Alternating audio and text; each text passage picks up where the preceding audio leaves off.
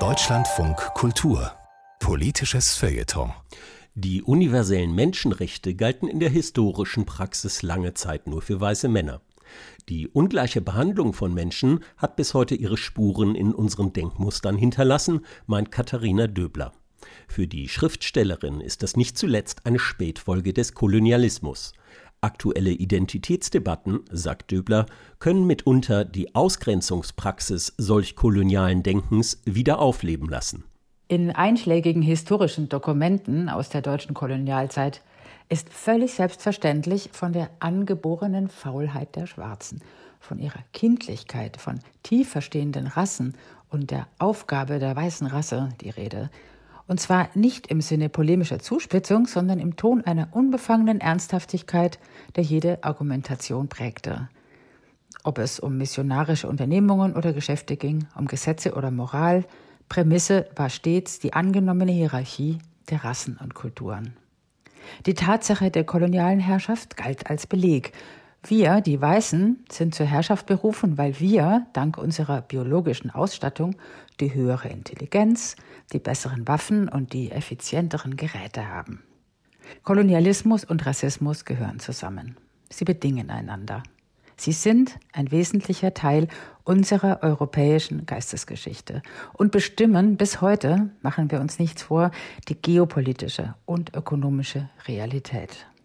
Ja, wir, manche jedenfalls von uns, versuchen uns davon zu lösen. Aber die Wege, die da beschritten werden, sind manchmal billige Abkürzungen.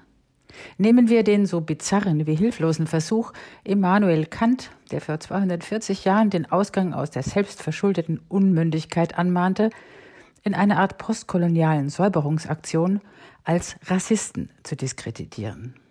Diese These hat in jüngster Zeit auch einige Aufmerksamkeit gefunden und ja, selbstverständlich war Kant Rassist. Das war ein Teil des damaligen Zeitgeistes. Und er betraf alle.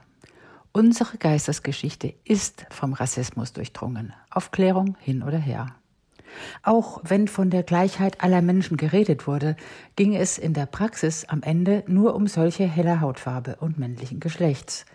Frauen spielten bis ins 20. Jahrhundert dabei eine ebenso untergeordnete Rolle wie nicht weiße Menschen. Die Universalität der Menschenrechte war ideengeschichtlich ein Minderheitenprogramm für gebildete, besitzende, weiße Europäer oder europäischstämmige. Mit dem Finger auf den alten Kant zu zeigen, ist eine symbolische Sündenbockschlachtung, die niemandem wehtut und gegen historische Prägungen wenig vermag. Und noch immer verstehen wir Menschenrechte nicht universell, unabhängig von Einkommen, Hautfarbe, Bildungsgrad, Geschlecht, Wohnort, Religion und politischer Haltung. Dabei ist dies der einzig erfolgversprechende Weg im Denken wie in Gesetzen – was stattdessen geschieht, und zwar mit nahezu religiöser Inbrunst, ist eher eine Art Entuniversalisierung über verschiedene Identitätspolitiken. Da ist der mittlerweile als korrekte Zuschreibung anerkannte Ausdruck Person of Color, der zunächst nichts als eine Abgrenzung von den Weißen bedeutet. Dass die gängige Abkürzung POC noch um mehrere Buchstaben erweitert werden musste, BPOC, BIPOC um auch Schwarze und Indigene mit einzuschließen, sagt viel über die innere Dynamik von Identitätszuschreibungen und nichts über die Möglichkeit der Befreiung aus der Matrix rassistischer Zuschreibungen.